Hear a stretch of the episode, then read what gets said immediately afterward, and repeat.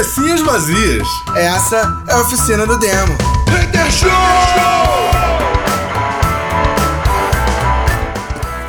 Cabecinhas vazias, começando mais uma oficina do demo Hater Show. Yeah! Boa noite. Boa noite. É isso, estamos hoje aqui com um convidado especialíssimo, substituindo o nosso Guilherme Benayoff. Né? Rola. É, Nem tá. é isso aí. Pra gente é Benamito. Cara. Não sei se tu sabe disso, mas Benamito. é Benamito. Ah, caralho. Moleque, o, o Bena hoje. Quando vocês ouvirem esse programa já vai ter passado, valeu, galera? Porque demora um pouquinho pra sair. Mas o Bena hoje tá em casa felizaço comemorando o mês do Arthur, né? Aê. Tipo, É. Outro dia tivemos uma conversa, eu e ele. Depois, eu com a experiência de ter três filhos, é. Ele no primeiro. Ele falou: É, Jorge. Eu falei: É, filho. É. É isso aí. Segura agora. É tipo isso, É tipo moleque. Não, cara, a gente, a gente troca muita ideia com o Bena, porque, tipo assim, meu filho também é pequenininho, né? O Rafa tá com cinco aninhos só, sabe? Nossa, maravilha. É, não é? Você já passou disso há muito tempo já. já. A última vez tem 14 anos. É isso, então. Então, assim, cara, é, é, a gente troca muita ideia de de negócio de, tipo, criação, sabe? É, coisas que fez, coisas que, tipo, que tem que se preocupar, coisa que, tipo, ah, foda-se, pode largar pra essa porra, porra que se vira sozinho. A gente troca muita ideia sobre Tá, isso. aí eu vou te dar uma ideia melhor de todas, filho. Garra nele o máximo que tu puder agora. Ah, é que depois ele vai embora, filho. Filho, se chegar que nem eu, eu mando uma mensagem. Se eu ligar, ninguém me atende. Normal. Mensagem. Três, ninguém atende. Se eu mandar uma mensagem, filho, com certeza em dois dias alguém me responde. Eu tenho achado interessante é desses caras que estão sendo pais, né? É, que assim, geralmente os caras muito duro, brutão e tal, e aí de repente quando nasce a criança, vira ali aquela coisa, quando ela faz declaração de amor, se bobear se declara mais pra criança do que pra mulher, entendeu? E, e assim vai, entendeu? Eu acho Sim, interessantíssimo sim, sim. isso. Não, e detalhe, detalhe, só, só pra confirmar, né? Tipo, os moleques levam leva dois dias pra te responder e você é o produtor, né? Imagina se fosse só o pai. É, mas é, hoje eu não sou produtor mais, né? Mas, ai, ai, cara. mas Tem se, muito se fosse só, se fosse produtor era mais fácil de dar bronca. produtor tem uma moral, né? Não sei como é que é. Tem mais moral que pai. Galera, nós estamos aí convidados especialistas. Não apresentei, vou apresentar agora. Estamos com o Jorge da Madrugada, produtor, fonoaudiólogo, é, um pedreiro, cara tudo. Porra, pior que perdeu, tu me pegou mesmo, pedreiro, filho. Jorge, primeiro, brigadão por ter aceitado o convite aí, esse desafio de substituir o nosso amigo Bena, que é, é um desafio de peso, né? Então, venhamos, afinal, é o Bena.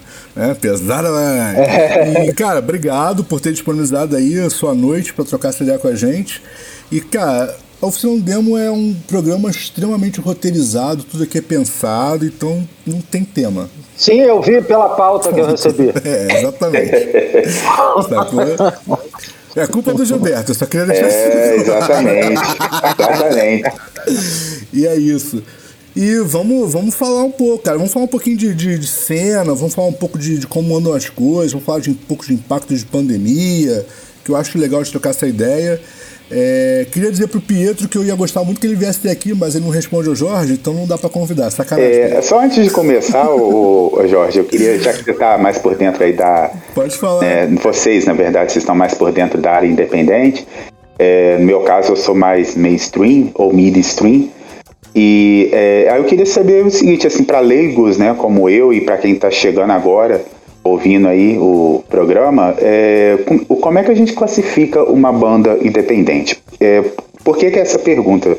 É, eu me lembro que na época da antiga MTV, é, quando a MTV passava música e tal, tinha um, um programa, é, eu não me lembro qual era, mas que só apresentavam bandas independentes. E eu lembro que tinha uma banda chamada. Gente, fugiu o nome, não é Inocentes. E aí, né, tem aquele lance, ah, se é independente, não aparece na MTV, não toca na rádio. É, o que, que é o, a, a banda independente, Assim, ó, então? o, o independente, o que aconteceu na, na, na- Cara, a história do Independente é muito antiga, embora muita gente não saiba, né?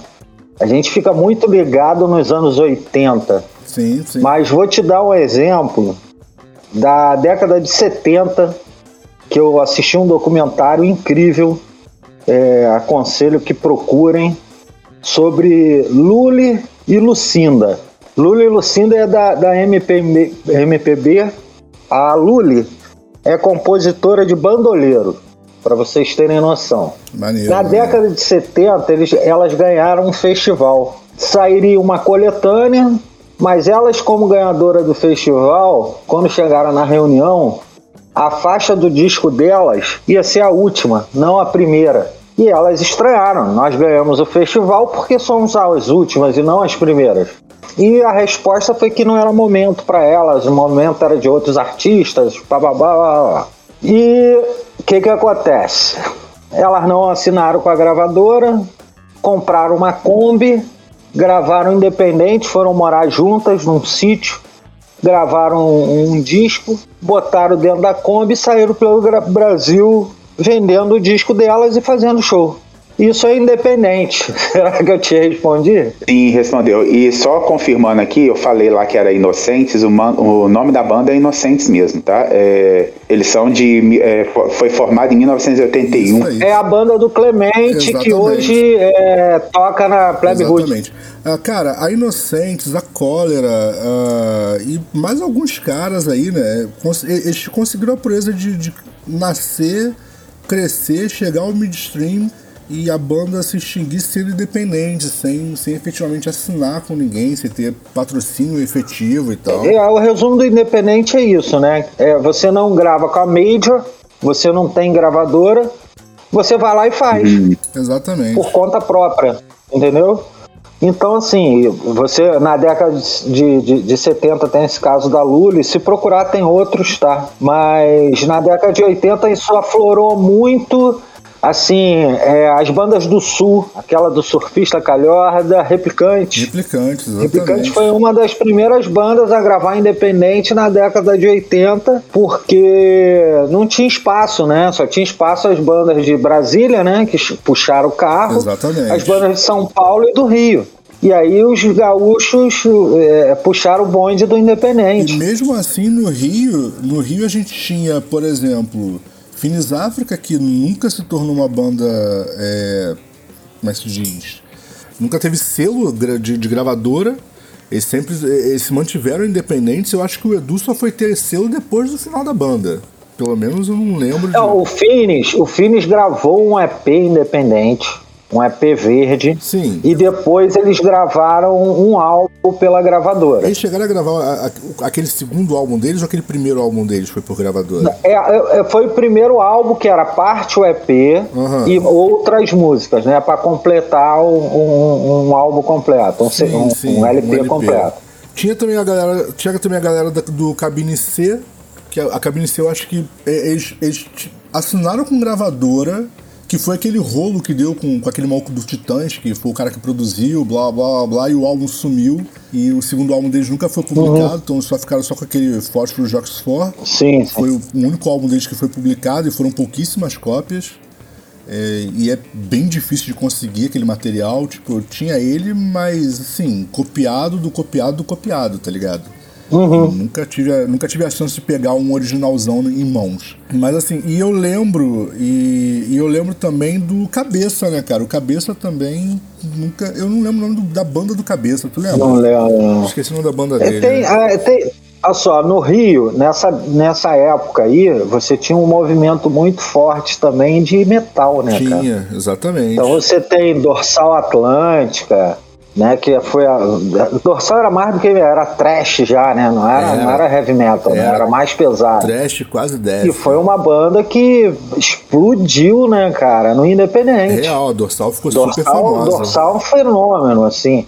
O pessoal fala muito de Sepultura, que Sepultura conseguiu muito mais, né? Óbvio. Sim, óbvio. Mas o Dorsal, o Dorsal foi uma das primeiras bandas aí pra Europa. Real, real. E em São Paulo, o Cólera, né? Sim. Com punk. Não, aqui no Rio, aqui no Rio ainda, no- bem no finalzinho de 70, início de 80, tinha a Calibre, Calibre 38. Era calibre 38? Era Calibre 38. do, do Haroldo Fonseca e tal. É, tipo, foi uma das primeiras bandas de heavy metal no Brasil.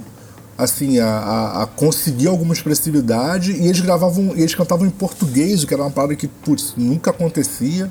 Muito difícil. E, brother, até onde eu sei, o, o Haroldo, enquanto artista, nunca assinou. Ele sempre foi do independente. Então, assim, e aí depois ele teve aquela outra banda que ficou mais conhecida, que foi a Blues Deluxe, né? Que, putz, aí a Blues Deluxe ficou, ficou bem mais, mais conhecida no Rio, mas também, até onde eu sei, independente. Não sei dele ter gra- gravado com selo nenhum, não. Mas assim, na, na real eu concordo com o Jorge que Rio e São Paulo, e Rio e São Paulo, Brasília e um pouco de Minas, por causa da galera lá do metal, acabou que teve mais espaço do que o resto do Brasil, né?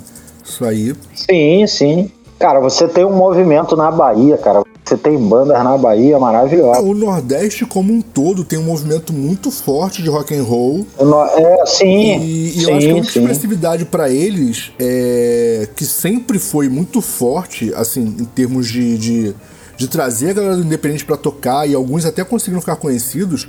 é, era aquele, aquele festival Abril Pro Rock que depois eu acho que acabou, né? Eu acho que o Abril Pro Rock morreu. Acabou. Então o Mas- Abril, o Abril era, uma- era um festival para bandas independentes, então.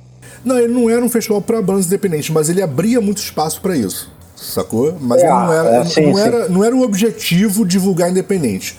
Mas era um grande festival, muito conhecido, que atraía muito público e que abria espaço pra independente. Tanto que a gente teve por exemplo, o Chico Sainz e Nação Zumbi sair dali, né, cara? Eles começam a ficar muito conhecidos porque eles, porque eles venceram uma das etapas do Abril Pro Rock.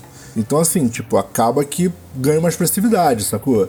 A, a Pete mesmo participou do Abril Pro Rock antes da, da, da, dela se tornar Pete, quando era aquela banda que eu nunca lembro. É, e era sobre isso que eu ia falar, porque essa semana eu fui é, agraciado, né? Porque pro- é, a internet ela tem coisas boas e tem, tem gente né, que posta coisas boas e tem gente que posta umas porcarias aí. Algumas são até presidentes. É, e aí eu fui agraciado. Aí eu queria perguntar sobre duas bandas. Uma de Brasília, bom, eu acho que é de Brasília, se não for, me corrijam, que foi. é, até o Alexandre Frota fez um cover.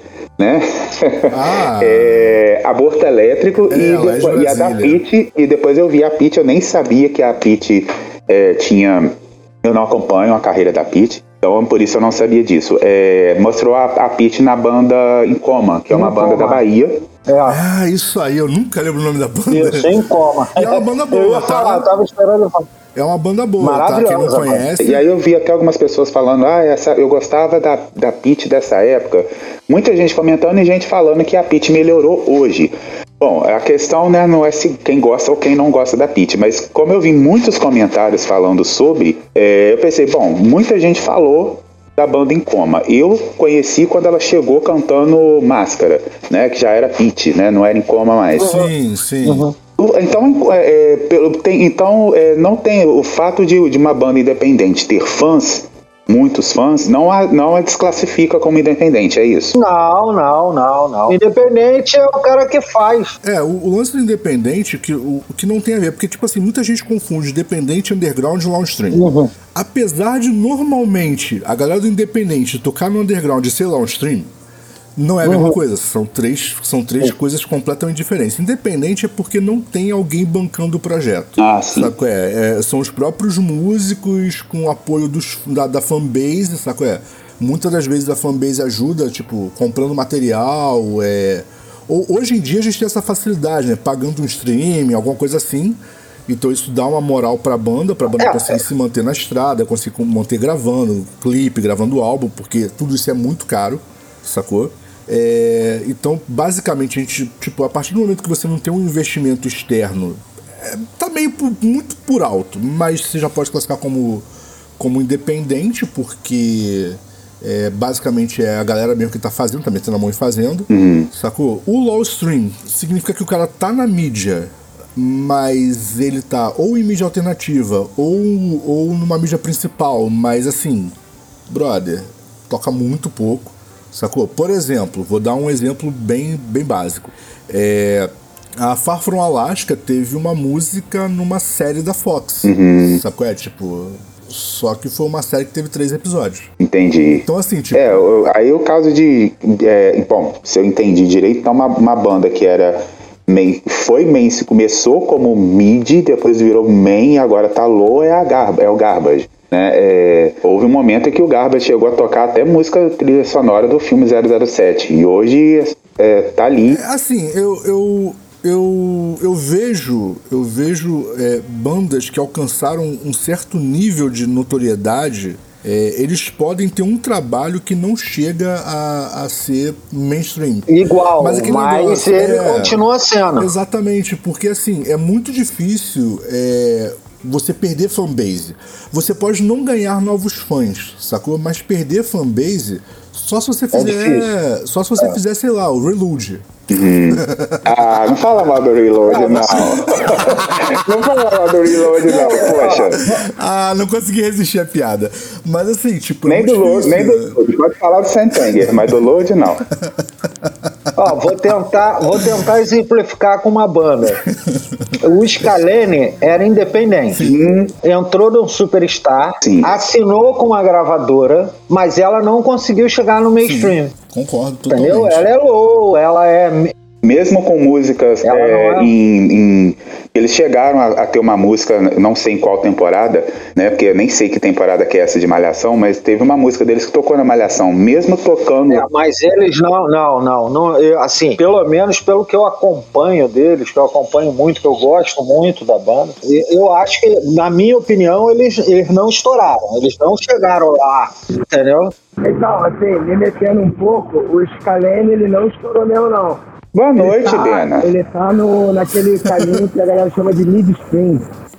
Que é o meio, midstream. É o meio do caminho tá entre o, o, low stream, né? Tá no meio do caminho. E o mainstream. O mainstream é o que tá tocando Faustão. É onde tá, onde tá sim, isso, sim. onde tá. Isso é mainstream tá ligado? Ah, um cara.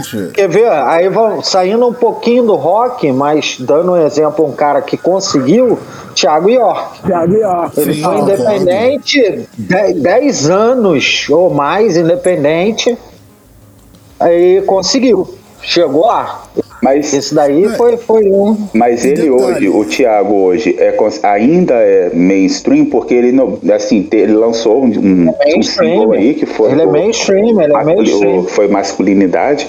É, deu até uma, uma, polêmica com as feministas e tal, mas ele não tá, assim, eu tô entendendo o que vocês estão dizendo, mas assim, como ele não tá tocando do mesmo jeito que ele tocava antes. Não, mas aí isso, é fama, isso não, isso, isso, não, não.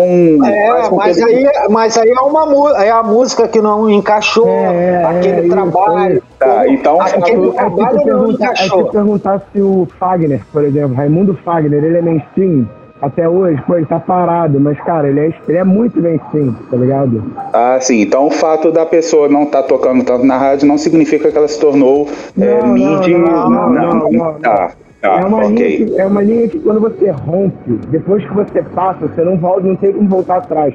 A não ser que você sofra um cancelamento tão grande que você não consiga mais nenhum sim. contrato na sua vida. Aí pode é, Na verdade, assim, na verdade, assim, também tem o seguinte, né? É, um, um, um artista ele pode realmente sair é, do mainstream, mesmo sem ser cancelado, mas perdendo fanbase porque ele não trabalha há muito tempo. Sacou? Ah, sim, então, tipo assim, sim. a fanbase dele vai deteriorando tanto que chega a um ponto em que ninguém mais sabe quem ele é. Sim, sim, é, então, tudo tipo bem, assim, entendo. Mas será que alguém fica é, vivo sim, sim. tanto tempo para isso? É isso que eu ia falar, mas tipo assim, eu, é. eu não acredito que isso aconteça é, em efetivo, sacou? É tipo assim, teoricamente isso é possível. Sacou? Mas eu não acredito que efetivamente é, seria é, possível. Quer ver, ó? Vou, vou, usar um outro exemplo aqui. Um cara que. Há quanto tempo tu não vê nada dele estouradão, estouradão, mas é um cara que é Oswaldo Montenegro. Exatamente, tá. Oswaldo Montenegro nunca vai ser midstream de novo, sabe? É? Não, ele é midstream, não adianta, ele é. Cara, é se acertar uma música na novela, se acertar uma música numa novela, que ele já teve 200 mil músicas em novela, sim, sim. se entrar uma música na novela, ele, ele fica na notoriedade novamente. É, minha mãe até não hoje... Não sei se é o interesse dele, entendeu? Eu fico sabendo, das, eu, é eu, fico sabendo das músicas, eu fico sabendo das músicas novas dele pela minha mãe. Ô, ô, ô, ô, Gil, existe essa possibilidade também do cara querer sair do, do, do, do lugar que ele tá. Sim. Entendeu? Seja por causa de uma opção cultural, saca? ou seja porque não necessita do dinheiro, não sei. Porque, por exemplo, se a gente pensar na, naquela banda punk, vamos pensar numa Tanja. Hum. O Jimmy, que era o dono né, da banda, era um dos donos e tal, ele nunca teve, ele nunca quis ser mainstream, tá ligado? Com a banda, saca? Uhum. Mas, ele é, mas ele é mainstream. Uhum. É, exatamente, exatamente. É, entendo. Ele é um artista mainstream, mesmo que a banda ele dele é um artista seja. mainstream, ele é um artista que tá dentro da Globo, ele é um artista que, que é, pô, apresentou lá o.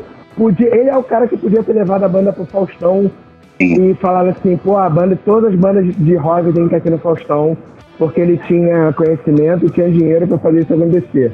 Sabe, sei lá, o Faustão cobra 70 mil, ele tinha como bancar, ele não quis. Ele preferiu levantar a bandeira do independente, que tem que ser é, low stream, mid stream, underground. Ele quis levantar isso, saca? E aí ele não quis. Rapidinho, só pra falar um bagulho que aí o Eduardo depois corta. A gente... Boa noite, galera. Bem aqui, chegando aqui só pra me intrometer no papo. É, eu achei que eu tinha perdido alguma coisa.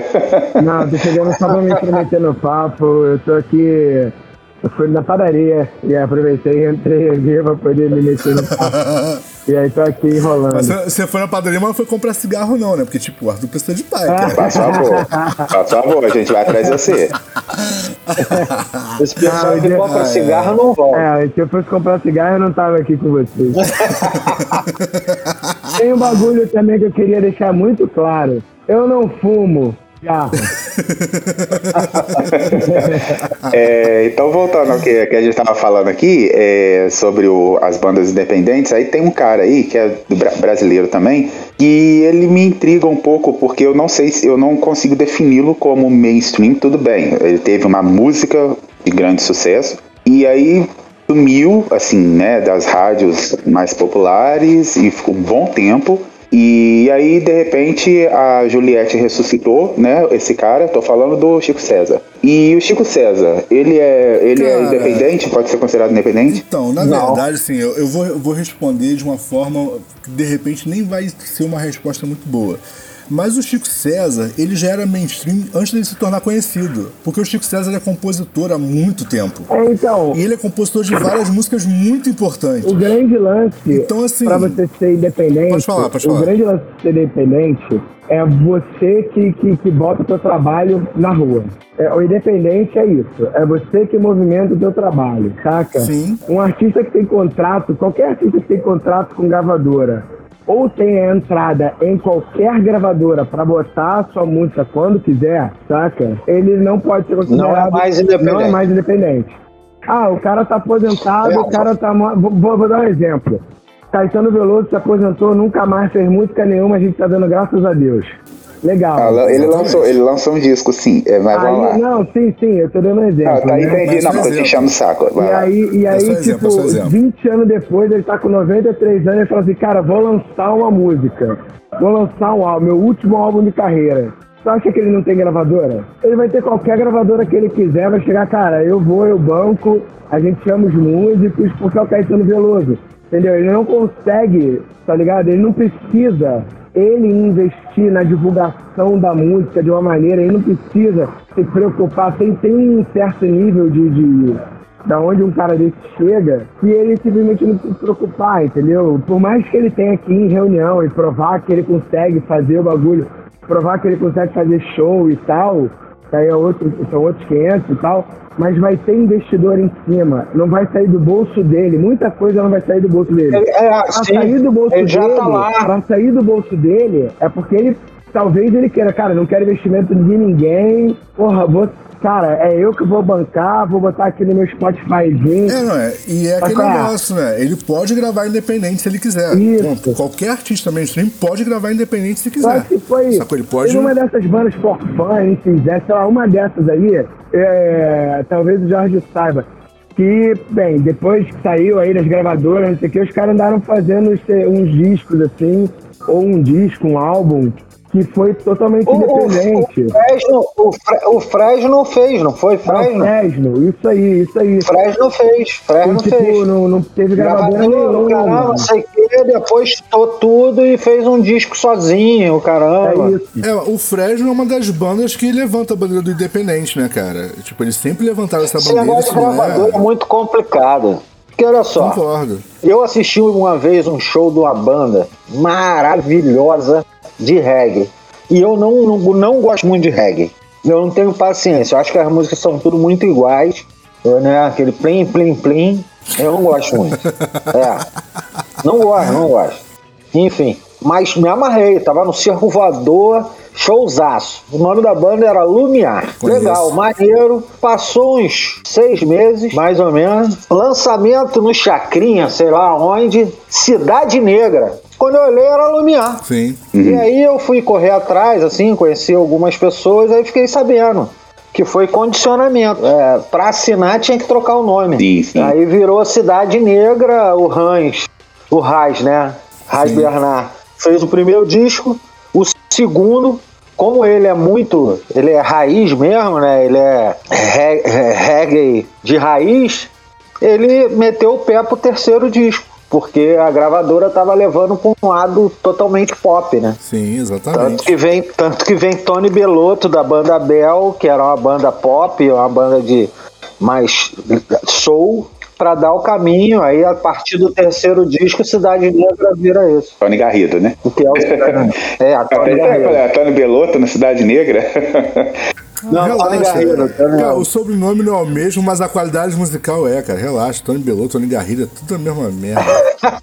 Olha, é, eu queria falar, queria falar o seguinte também. É, é ah. Então, Bom, então vocês estão me esclarecendo muita coisa aqui, porque eu não consigo sair de comentários, né, de internet. É, é, eu saio do jornalismo, mas ele não sai de mim. Então, às vezes eu vejo em alguns fóruns aí, é, banda, é, por exemplo, fanbase, né, como vocês estão falando, eu falava fanbase, ainda bem que vocês falaram fanbase, nunca mais eu erro. Dá na mesma, relaxa com isso. O que que rola? É, às vezes eu, tô, eu, eu fico observando algumas pessoas que descendo o cacete em, em artistas por causa de posturas que tinham antes. Né? Eu vou dar um exemplo aqui. Tem gente que detesta o que o Marcelo D2 faz hoje, porque falam que as pessoas que gostavam do Planet Ramp falam que ele se vendeu. É porque o Planet era isso e, e não sei o que, e o D2 pegou e se vendeu pra Globo. Aí falam a mesma coisa do Emicida, falam a mesma coisa de não sei quem, de não sei quem, não sei quem. E aí eles viram, e, aí eles viram e falam, né? Ah, porque na época que ele era independente, ele fazia um som voltado pra gente. Eu vejo muito isso, sabe? É como se o, a fanbase não quisesse que aquela banda saísse pro mundo, né? É, tem esse sentimento assim, ah, é meu e não quero que ninguém fique sabendo, porque eu, vi, eu via muito isso com Los Hermanos, no início quando Los Hermanos começou, apesar do, do hit na Júlia. Eu queria que Los Hermanos não tivesse saído do, do underground com toda certeza. Isso é um fato. é, quando, quando eles surgiram com a Ana Júlia e tudo mais, né? Tinha gente que brigava, falava, não, mas, mas eu lembro quando a Maria Gadu surgiu, né? Tinha gente que falava, não, Maria, Maria Gadu é cult, porque não sei o quê, mas, mas tipo, Maria Gadu tava cheia de música e novela. É, então, é, dá, dá essa, né? é o lance do vender o bagulho, tá ligado? É, você tem que entender que os empresários, eles pegam aquilo que é anticultura e transforma em cultura e revende. Sim. Entendeu? E é isso que eles, é isso que fizeram com o rock. Que, o que, que é você transformar o Renato Russo e essa galera em rock e fazer os caras fazer sucesso e depois ir transformando isso até o restart. Isso é justamente pegar um movimento que é independente, que é de contracultura, tá ligado? Transformar em algo cultural, em algo normal e vender isso até o ponto de saturar. Foi isso que fizeram com o Rock Nacional. O Rock Nacional saturou porque fizeram isso. E, e só no, o, o, você tem um movimento hoje que só não satura porque a, a, as paradas não têm conteúdo. Então, como não tem conteúdo, as paradas não firmam. Então você demora muito mais para saturar. O sertanejo universitário, por exemplo. É um, é, uma, é um lance que não tem conteúdo. Você não tem como saturar, porque, cara, não tem conteúdo nas, nas letras. Não é um bagulho que você vai pegar e vai te prender de uma maneira que daqui a 10 anos tá todo mundo cantando. Talvez uma outra música, saca? Bota aí. A gente tem o quê? 800, 900 músicas de sertanejo universitário saindo a cada dois meses. Você pega disso, isso fazendo sucesso, ganhando muito dinheiro. Você vai pegar o quê? Uma. Uma dessas talvez do ano vai firmar para daqui a 10 anos, tá ligado? Então, assim, é porque são muitas coisas sem conteúdo, então a, galera não absorve. A galera ouve, acha legal, curte, vai na festa, vê a vibe, mas não absorve.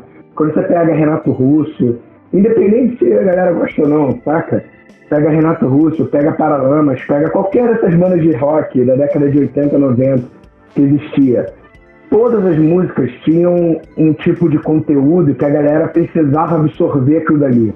Você cantava, você se envolvia com a letra, você se envolvia com a melodia, você cantava a melodia, você queria ver elas em outros ritmos, sabe? Você, você se envolvia, você, sabe, você tinha um, uma, um, um, você absorvia aquilo para dentro de você. eu vou, eu vou expandir o exemplo do Bena, é, ainda pegando aí fim dos 80 início dos 90, a gente tem na Bahia a galera do Olodum que, brother, continua sendo é, super bem falado.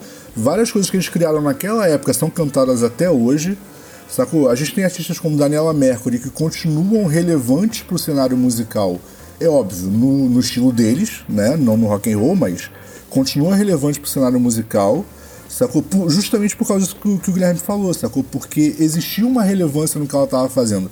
Ainda que de repente não seja dentro da letra, mas existia um movimento cultural real que apoiava o que estava acontecendo. Então uhum. isso gera relevância sacou? E aí, é, de repente, lá. pode falar, à vontade. O, o Bena e você estão falando de mercado, caramba, eu vou ser mais Gilberto, nego é chato demais. A realidade é essa. Quando você chegar nessa parte aí, Porra, né? eu vou deixar você falar, porque eu queria falar, eu queria falar de uma, de uma pessoa aqui que. Cara, as, pessoas são, as pessoas são. Sabe, as pessoas são ridículas. Cara, nos anos 80, Ratos do Porão foi chamado de traidor do movimento. Do movimento porque punk, apareceu eu lembro disso. na televisão. Sim, eu me lembro dessa Traiu história. o movimento punk, o caramba. Sepultura, o cara tiraram uma foto do, do, do, integrante do Sepultura com tênis da Nike. Sim. Porra, Sepultura, o metal! Cara, o cara comprou um tênis da Nike, ele gosta de usar. E aí? Entendeu? As pessoas confundem é, muito. Esse ano, eu não sei se você ficou sabendo, Jorge, mas tentaram matar o Metallica por causa da. Porque eles cantaram com a Miley. O, James Edfield cantou com a Miley Cyrus, né? É, fiquei E sabendo. muita gente se sentiu profundamente ofendida, os, os fãs mais radicais, né? Dead Bangers. Sim, sim, não, as pessoas. Não, isso é, isso é falta de. Falta de sei lá. Será? Será? Porra, mano. Não, pelo amor de Deus, sabe? As pessoas estão muito preocupadas. Cara, mudar aqui rapidinho só. Ontem eu assisti a entrevista inteira do Gabigol. E ele Sim. falou uma coisa muito, muito verdadeira, cara. Cara, eu tomo meu uísque, eu gosto de rap. Eu tô em férias, cara. Eu faço o que eu quiser. Agora, janeiro, eu tenho que voltar a treinar para ser campeão novamente e ser artilheiro. Acabou. Aí você pode falar, mas o cara tá tomando o uísque dele, tá nego reclamando, entendeu? Porque, é, cara, é gente, gente é assim mesmo, não adianta. Vai estar tá sempre incomodada com alguma coisa. Cara, é, assim, eu, é, eu vou levar pro particular agora. Pietro tem a Cândido lá. Sim. A Cândido deu uma parada com o negócio da pandemia, coisa. ele começou a fazer um trabalho diferente do que era da Cândido. A Cândido é uma banda de rock que chama alternativo, né, Biana? Isso. Aí. E aí o garoto está fazendo um outro som, voz e violão, como ele é compositor, compõe diversos ritmos e tá. E aí eu mandei, ele lançou uma, é, botou uma música no Instagram, eu botei para algumas pessoas, uma pessoa veio falar, ué, ué, e o rock? e o rock? Aí você respondeu, o rock é lá, cara continua no mesmo lugar. E o Rock? O Rock morreu. é, o Rock morreu, com certeza.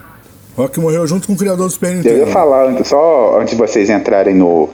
É, nesse, nesse lance, já que vocês falaram do lance do rock morreu, né? Não é tão rock assim, mas me surpreendeu essa semana, positivamente, o fato do, do Chicão, né? Pra quem não sabe, o Chicão é o filho da Cassia Eller, é, ter aparecido no Multishow, no prêmio Multishow, é, e ele que assim, muita gente descobriu quem é né, o, o Chico Chico, né? Que é o nome do, da, da banda agora, agora, E muita gente, assim, e ele já vem gravando há um tempo, inclusive ele gravou um disco Oi, ao lado do, do Francisco Gil, que é filho da Preta Gil, e eles se apresentam, estão se apresentando no Circo Voador e tal. Eles estão fazendo um som diferente. Inclusive a voz do, do Chico, não tem como. É, você ouve a Cassia cantar, não tem jeito. Ah, tem, tem, tem, certos né? tons é, que é, Cassia é, Fechou o olho. Exatamente. Você fecha o olho e você, você, você fala ela que tá ali. Então, eu tenho uma opinião sobre ele, mas fala aí. Aí, é, aí eu tô vendo que assim, né, é, que ele ganhou muitos números de seguidores, agora tá fazendo propaganda da Ering e tal.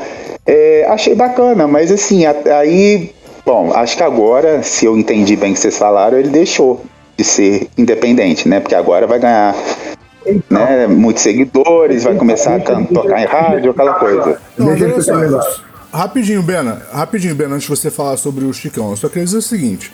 É, eu, sinceramente, nunca parei pra prestar, atenção na banda dele, não. Mas se ele canta igual a Cassélia, eu não sei. Mas que dentro da Cassélia só tem o Tony Platão, ponto. Caraca, moleque. Mas pode falar, vai, vai lá. Então, é, quem me apresentou ele foi o Jorge. Jorge Madrugada que uma vez botou, a gente eu tava voltando de um show, ele botou pra tocar. E aí eu fui ouvir o trabalho dele e tinha um blues lá que era ele era toda Cassaélia e dava a entender que ele tava forçando a Cassaélia mesmo, assim, tipo, para pegar ali a memória. Não, tá não, não, não. Força, força não, Bena. Força não. É natural. É natural. É aquela polêmica Maria Rita e Elis Regina. Isso, foi, isso foi inclusive um bagulho que a gente conversou no dia quando você mostrou. Você falou exatamente isso. Uhum. Tá mesmo? Você mantém o discurso da, daquele dia, porque eu falei, eu falei, cara, ele não tá forçando, não. Não, Mas, não. Tipo, pô, ele é filho da Caça Heller. Aí você vai conhecer a história, você vai ver que ele realmente não tá forçando, porque ele não teve a Cássia Heller presente, assim. Tem, tem uma história maneira. Só que o que acontece é o seguinte quando você tem um, uma criança como ele, que ele é filho da Cássia Eller, tá ligado? O processo que acontece com ele é diferente do processo, por exemplo, do um Pietro, do filho do Jorge. Sabe? Porque assim, o contato, as pessoas que ele tem que conhecer para chegar no lugar, ele já tem, entendeu? Porque ele já é, ele já tá no meio sabe? Ele não tem que quebrar barreira nenhuma para chegar em algum lugar, ele já está no meio. O processo que ocorre com ele é um processo ideológico. Ou seja, ele começa querendo fazer uma coisa que é diferente, que é dele, que é, sei lá, ele começa a querer fazer um bagulho. E aí ele vai mostrar para as pessoas, para os empresários, para os jogadores, e aí você tem o processo da gravadora, talvez, virar e falar assim, cara, não, isso não vende, isso daí não é legal. Pô, o dia.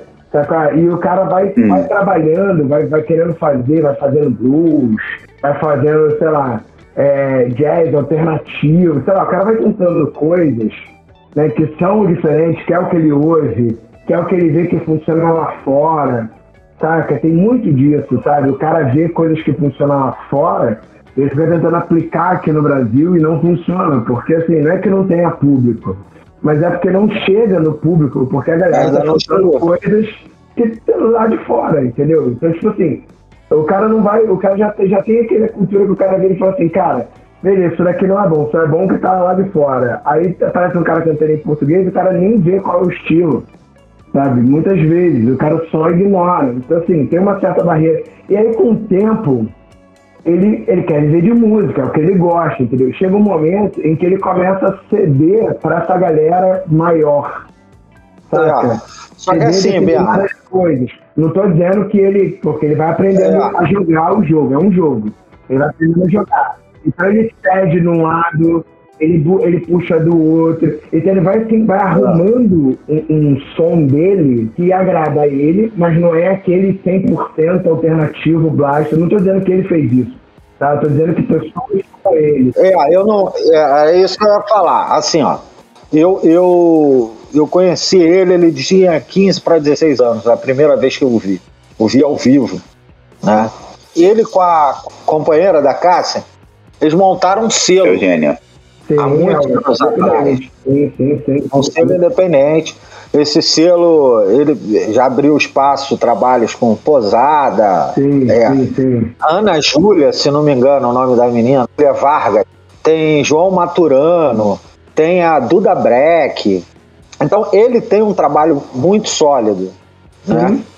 Já há muitos anos, há muitos anos. Eu não sei, eu realmente não sei porque de dois, final de 2019 para cá, eu tô bem afastado do, do, da música. Do cenário, né? Do cenário. Então eu não sei, eu não, não, não acompanhei ainda, eu vi. Ele lançou o disco, eu tava querendo ir ao show, não consegui ir. É, o disco maravilhoso, achei maravilhoso, sou, sou muito fã dele. Ele tem uma, uma diferença muito grande em relação à, irmã, à mãe dele, que ele é compositor, né? A mãe era só intérprete. Uhum. Então ele tem isso e as composições dele é, é, são muito boas, muito boas.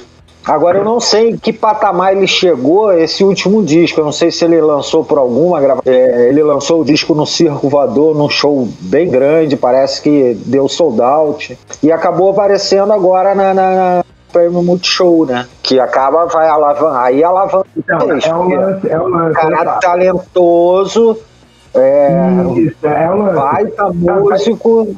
E, e vai se transformando. Ele, inerentemente ele vai se adaptando. É porque o que acontece é o seguinte: você tem, você tem uma, uma série de incógnitas, né? Quando você está fazendo o seu som. Entre elas, se você tiver um som que ele não é para aquele momento, em termos de ser vendável, saca? É, cara, você não vai conseguir vender, você não vai conseguir gente para investir em você. Saca? Por mais que o som seja bom, você precisa mostrar, você precisa vencer, você precisa virar e falar assim, não, tá vendo isso daqui que é, que é completamente saturado e que eu tô fazendo igual, eu não tô fazendo igual, eu tô fazendo melhor. Então eu posso vender, porque assim, essa galera toda que tá junto e que tá fazendo saturado, eles não são melhores do que eu. Então assim, é uma barreira muito grande. Quando a gente fala nesses prêmios, não interessa MTV, prêmio Multishow. Cara, não interessa qual é o prêmio, saca? O cara, para chegar ali, ele tem que estar com contato. Ele, alguém botou... É, não, olha só. É, olha só, tem uma particularidade. Ele só chegou lá porque o prêmio é, homenageou a mãe dele. Então, aí, tá aí. Aí tá aí, a gente entende. Entendeu? Tá só, só fazendo um, um, Só te respondendo, Jorge. É, ele gravou a gravadora Gatos Pingados é, Produções. É dele mesmo, é a dele. É, é, é, dele, é a dele, é, é dele, tá. é independente. Mas o que acontece? É só uma coisa pra, pra, que, que, que é importante frisar sobre isso, sobre casos como o, o do Chicão e tal, é que, tipo assim, a fanbase do, do parente famoso Ajuda. Ela vai. Ajuda. Ela, então, mas aí que tá, aí que tá.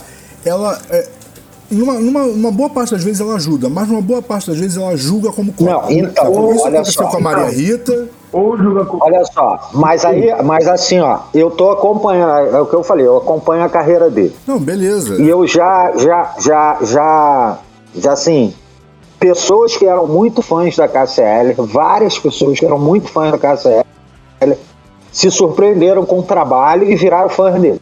Assim, a maioria então, das muito, mas, mas o, que, é muito engraçado, o que eu tô dizendo, Jorge. Isso depende muito do, do perfil do artista, cara.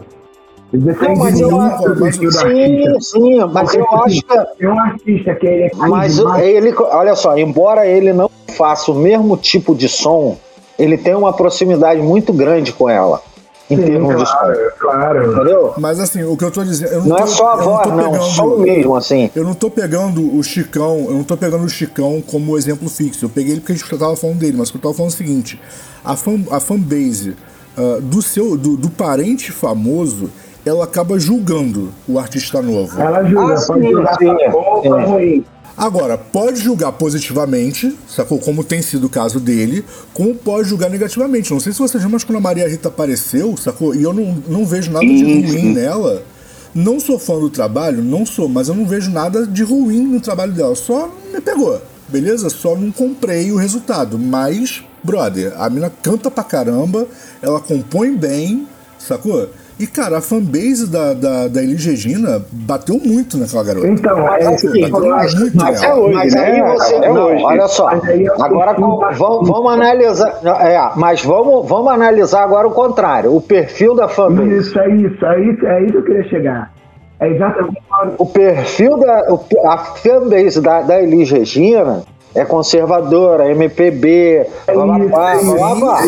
É da KCL é, é mais alternativa, embora ela, é ela, ela chegou na imprensa, chegou, né? É, é, no midstream, ela era diferente, né? As pessoas gostavam da música, mas gostavam da atitude, do que ela cantava, o cara e o caminho dele, embora na atitude ele não tenha. eu acho que a galera gostava mais dela do que do que ela tava cantando. Tem um exemplo que a gente pode citar aí, que, que, que tá muito vivo agora, que é o documentário do Beatles, o Get Back. Tá? É, alguém já teve a oportunidade de ver esse documentário?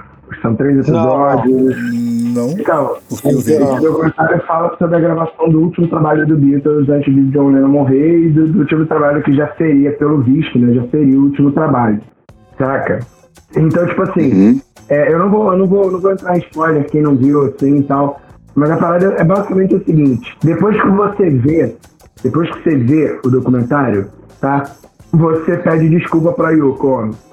Eu ia comentar isso agora. Eu não vi, eu não vi o documentário, mas eu li spoiler sobre isso. Porque ela não abre um fio, ela não fala, ela não opina, ela não faz absolutamente nada. O documentário, todos os momentos que os Beatles estão trabalhando, e são mais de 150 horas de, de, de, de imagem, de coisa, todas as vezes que os caras estão trabalhando, ela tá parada lendo o livro no canto tá ligado? Aí, inclusive, rola a zoação, que tá ela lendo o livro no canto e o Ringo olhando pro nada, tentando entender o que que tá acontecendo.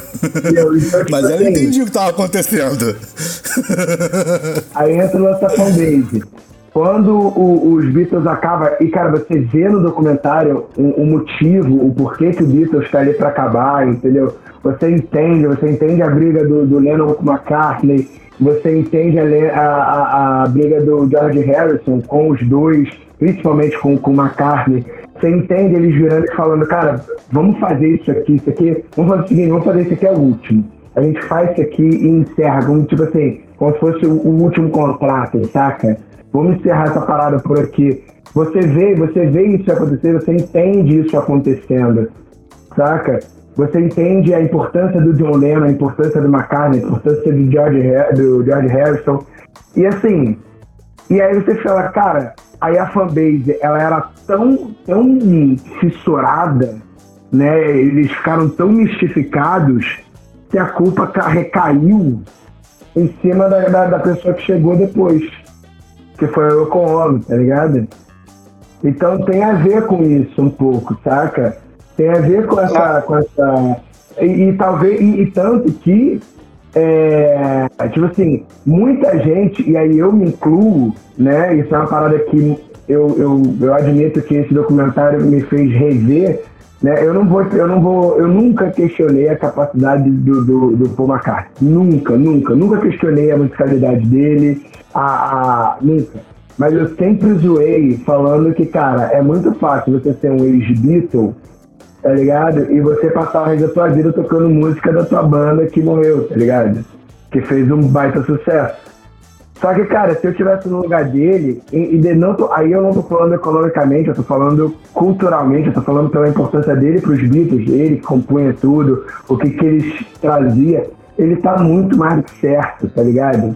Então, assim, só que é o lance da fanbase, tá? Que é o lance do, do, do que ele passa, aí você fala, pô, a, os caras brigam entre si, se separam, você fala, cara, o Yoko Ono destruiu a banda. O McCartney é um viadinho, que agora só sobrevive tocando as músicas de quando era dos Beatles. Porra, para de tocar Imagine com 90 anos.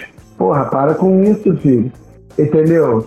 Então tem toda uma parada assim, saca?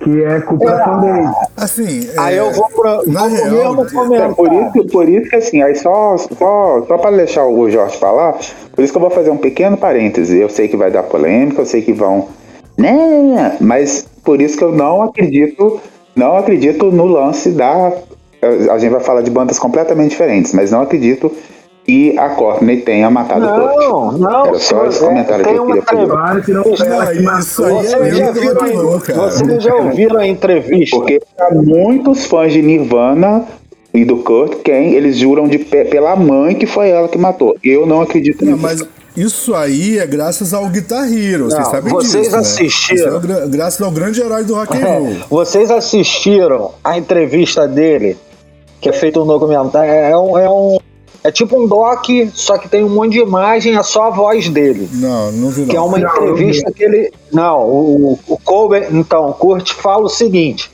o que eu vou dizer aqui nessa entrevista vai ser a primeira e última vez. Tudo que eu falar aqui, nunca mais eu vou repetir. Ah, porque ele te matou. Cara, eu. Não, é. é mas ele. Ai, pesadão. Mas não, é, é, ele. Cara, ele fala coisas que tu fala assim, caraca. E ele fala da, da esposa, que ele fala, as pessoas acham que ela atrapalha o Nirvana, me atrapalha pelo contrário. Se não fosse ela, eu não, eu não estaria aqui mais, cara. Eu não seria porque eu sou preguiçoso, eu não gosto de fazer porra nenhuma e ela que me, ela que me joga pro alto. Só que as pessoas aquela, aquela máxima que eu falei anteriormente, tu pra caralho. Tem que achar um culpado pra tudo, então, tem que achar um. É isso, assim, tem, tenho, eu, tenho, eu tenho um caso, eu tenho um caso conhecido. Ô, ô, Bena, antes de você falar do caso, deixa eu, deixa eu só fazer esse comentário, porque o que acontece? É, muito dessa lenda da Courtney é, e da, do, do suicídio do, do Kurt Cobain muito tem a ver com o queridíssimo Dave Grohl, porque ele e a Courtney não se davam nada bem. E, brother, ele, ele sai da, da, da, da, do fim do Nirvana como o último grande herói do rock and roll, sacou? É? O último, o último rebelde. E no primeiro álbum dele, eu não sei se vocês lembram disso, no primeiro álbum do Full Fighters, ele fez uma música, muito entre aspas aqui, em homenagem a Courtney, chamado For All the Cause, sacou? É, e tipo, brother, isso é básico. Ele tá efetivamente falando mal dela o tempo todo. E ele fez várias referências a ela em entrevistas, sacou? Com declarações que não são nada legais. E, brother, ele joga muita culpa em cima dela. Tá ligado? Então, ele. É, vou, vou, primeiro falar sobre, sobre o, o Dave. O Dave Grohl. Beleza. O Dave Grohl, quando ele saiu, você tá dizendo que sai como o último herói Talvez não para as gravadoras, porque ninguém queria gravar ele, ninguém queria fazer, tocar com ele. Sim, sim. Porque exatamente. ele era o cara de uma banda que ninguém sabe tocar. Exatamente. Tá ligado? Ele, é, ele era visto como um péssimo músico. E ninguém queria trabalhar com ele justamente por ele ter sido do Nirvana. Não é à toa que o primeiro disco dele ele faz todo sozinho. Ele, é, Exatamente. Ele fez, e independente. Exatamente. Ele que investe para que é um cara com muito dinheiro, saca? E aí depois de tudo pronto, depois que ele gravou a porra toda, não sei o que, que lá, ele foi arrumar distribuidora, não foi nem gravadora, entendeu? Então ela não sai por gravadora, sim, ela sim. sai por distribuidora, entendeu? Porra, vem cá, como é que um cara é tão bom assim e consegue, vai dar polêmica, polêmica agora. Sim. Fazer uma banda tão merda igual Foo Fighters. Pois é, mas aí é opinião. é, mas é, é mesmo, porque a fanbase... A banda é... Porra, ele é muito bom, mas a banda é uma merda. Pra mim, a banda tá no nível dele. Não, eu gosto dele. Eu gosto dele pra caralho. Eu gosto dele pra caralho. Olha, eu confesso que eu tenho... Eu confesso que eu tenho uma, uma certa antipatia do Dave e é até justificável para mim, é, pelo seguinte, por causa do baterista, né, o Taylor, é, na época o Taylor tocava com a Alanis e foi logo no início da carreira da Alanis e aí o ele foi pro Foo Fighter e aí os dois dispararam a, fa a fazer comentários misóginos e tudo mais mas, e aí cara mas o Dave Grohl é um escroto brother desculpa. No início dos shows do, do, do Foo Fighters né não foi não sei qual turnê que foi mas foi quando o Taylor já estava na, na bateria do Acho Foo Fighters. É, eles colocaram um clipe de Ironic da, da Alanis e, tipo, e e ficaram, ficavam colocando pênis todas as vezes que a, que a Alanis aparecia. E assim, e, e, tudo bem, ah, mas ele hoje é outra pessoa, beleza, todo Pokémon evolui, tá, vamos não, acreditar. Eu nem dizer isso, eu nem dizer isso. É, mas ele, mas assim, mas eu tenho uma certa antipatia com ele, não só por causa disso, mas por outras coisas também. Mas enfim, é não, só minha opinião. É, eu não vou defender, assim, porque às vezes esse tipo de coisa tem outras coisas que aconteceram que não foi tão a público, tá ligado? Então eu não sei, não tô querendo defender. É, foi babaca? Foi babaca. Mas o David Grohl hoje é o último rockstar, saca? Da, do, dos grandes, assim, acho que ele é o último, assim. Eu não conheço ninguém depois dele, saca? E assim, se ele não morrer, eu não acho que ele vai morrer de overdose, acho que ele é um cara que morre de velhice, tá ligado? Ele se bobear e vai ter um momento que ele vai ser o último sacar? Uhum. O último milionário, assim, assustador e tal, entendeu? Mas assim, não sei. É, é, a única, eu só tenho, só tenho uma coisa, só uma coisa que eu acho, duas coisas que eu acho legal deles. Uma, o trabalho dele resolver fazer, leva para grava disco em casa, ele faz umas coisas diferentes, isso eu acho legal assim. Fora isso, eu não acompanho muito mesmo, não gosto da banda. E as paradas que ele faz no show, que ele pega a criançada do, do, do põe no palco pra tocar, o caramba, isso eu me amarro. Tirando isso, o resto não faz nada diferença. É isso que eu ia falar. O é. Green Day faz isso, sabia? O Green, Day, o Green Day é uma banda que faz isso. O Green Day teve uma época, uma turnê. Cara, o Ozzy Osbourne faz isso. Não, não, mas peraí. O Green Day foi a banda que começou a fazer isso. O Green Day teve uma época. Não, beleza, beleza, concordo. Que eles separavam o momento do show. Ele tem uma música que tem oito minutos, eu acho. É uma música grande pra caralho. Acredite, o Green Day tem uma música grande. Green tem música? Green Day tem música? Não é Wake Me Up. É, como é que é, é o nome daquela música que tocava direto? Que é lá quando setembro acabar, enfim, Não, alguma coisa é, assim. É, tô ligado. O, eles têm uma música que é grande, e aí quando eles, eles começaram a fazer um bagulho no show, que ele. O cara abria pro público e falava quem consegue tocar essa música até o fim, tá ligado? E aí, porque ela é grande e tal. E aí os malucos, os fãs, né, pô, levantavam o braço e ele chamava alguém. Quando o cara tocava, o cara ficava com a guitarra pra ele diferente. Era a lembrança do show. Isso é, pô, isso é irado. Tudo bem que na época não era nenhuma guitarra altamente cara, tá ligado? Mas eu acho isso super irado, assim. E também não que o Green Day seja uma banda técnica de tocar. Entendeu? O Foo Fighters andou fazendo um bagulho parecido mais recentemente. Mas assim, o legal do Dave Grohl é que assim, hoje, hoje, o Dave Grohl sabe quem ele é. Saca? Ele sabe, ele sabe que ele é o Dave Grohl. Tipo assim, ele não. Eu gosto disso nele. Porque tem artista que ele não tem a real noção de em que momento ele tá, de quem é ele. Vou dar um exemplo de um cara que não tem noção. Axel Rose. Ele é artista? O Axel Rose chegar três horas atrasado para um show do Rock in Rio em 2010. É Axel Rose, deixa o cara, rapaz, deixa o cara. Não, mas é, então, mas aí é um doente, é o cara que não sabe. Então, é o cara que não sabe. Eu vi numa entrevista no YouTube que eles roubaram o fliperama do, do, do camarim, pô. Olha só, mas, olha só, desculpa, não é isso. O problema foi o seguinte: ele tinha feito um acordo achando que a Regina Duarte ia fazer o show. Sacou? E aí, tipo, do nada ela ligou pra ele e falou assim: não, eu não vou também não. Aí ele, putz, não foi tomar banho e tal, aí chegou atrasado, mas não foi de sacanagem. Ele não é um completo imbecil. É, um deixa, deixa o garoto brincar, Bena. Olha só, o Axel Rose sempre foi assim. Então não reclama, não. Vou dar um dos motivos que eu gosto dele, Groove.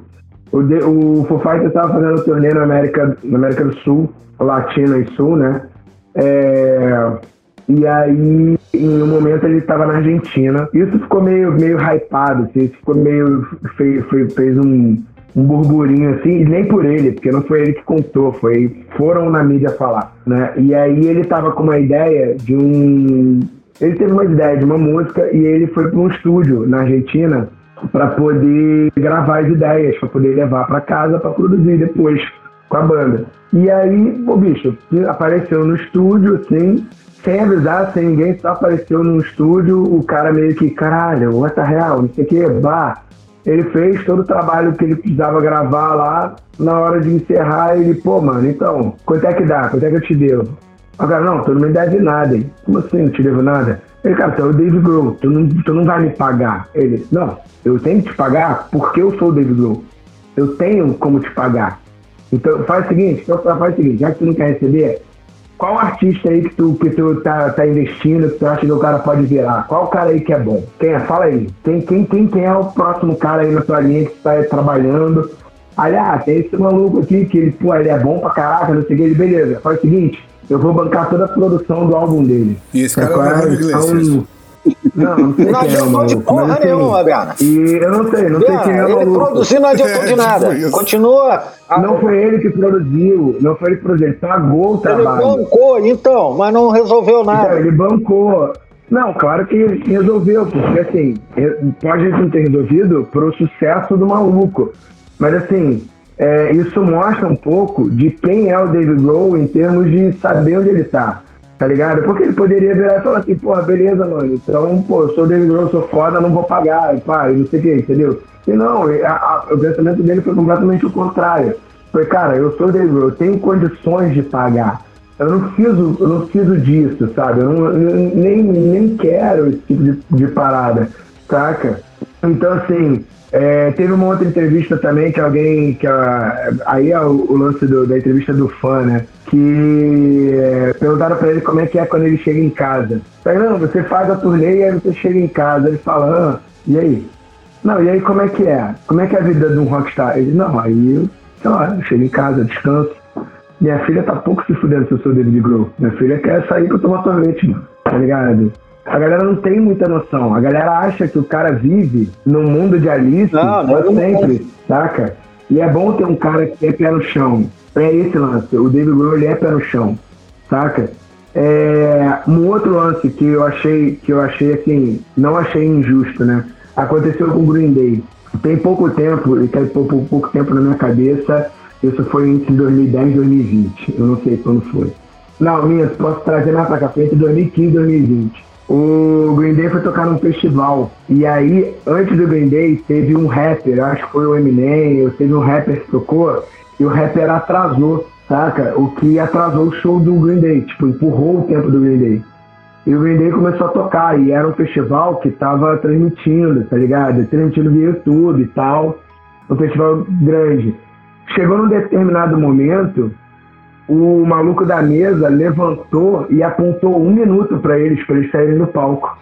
Aí ele ele tava tocando a música, ele para, para, para, para, para tudo, para tudo. Ele virou, que, que um é esse aí? É um minuto? Quer dizer que tá me dando um minuto pra eu sair do palco? Você tá maluco? Tem noção com o que que tá falando não, meu irmão? Eu sou o Green Day, cara, a gente é o Green Day. São não sei quantos anos de estrada, são não sei quantos prêmios, não sei o quê. Sabe qual é? Quem atrasou foi o maluco que tocou antes dele, tu não tirou um minuto, vem tirar um minuto de mim, tu tá de sacanagem. Perdeu a noção do perigo. E aí eles começaram a quebrar o palco inteiro, tá ligado? Quebraram o palco inteiro e falou, a gente só tem um minuto, e começaram a destruir o palco, quebraram a porra toda, e o maluco saiu dando o dedo do meio. Ele falou, não precisa dessa porra não.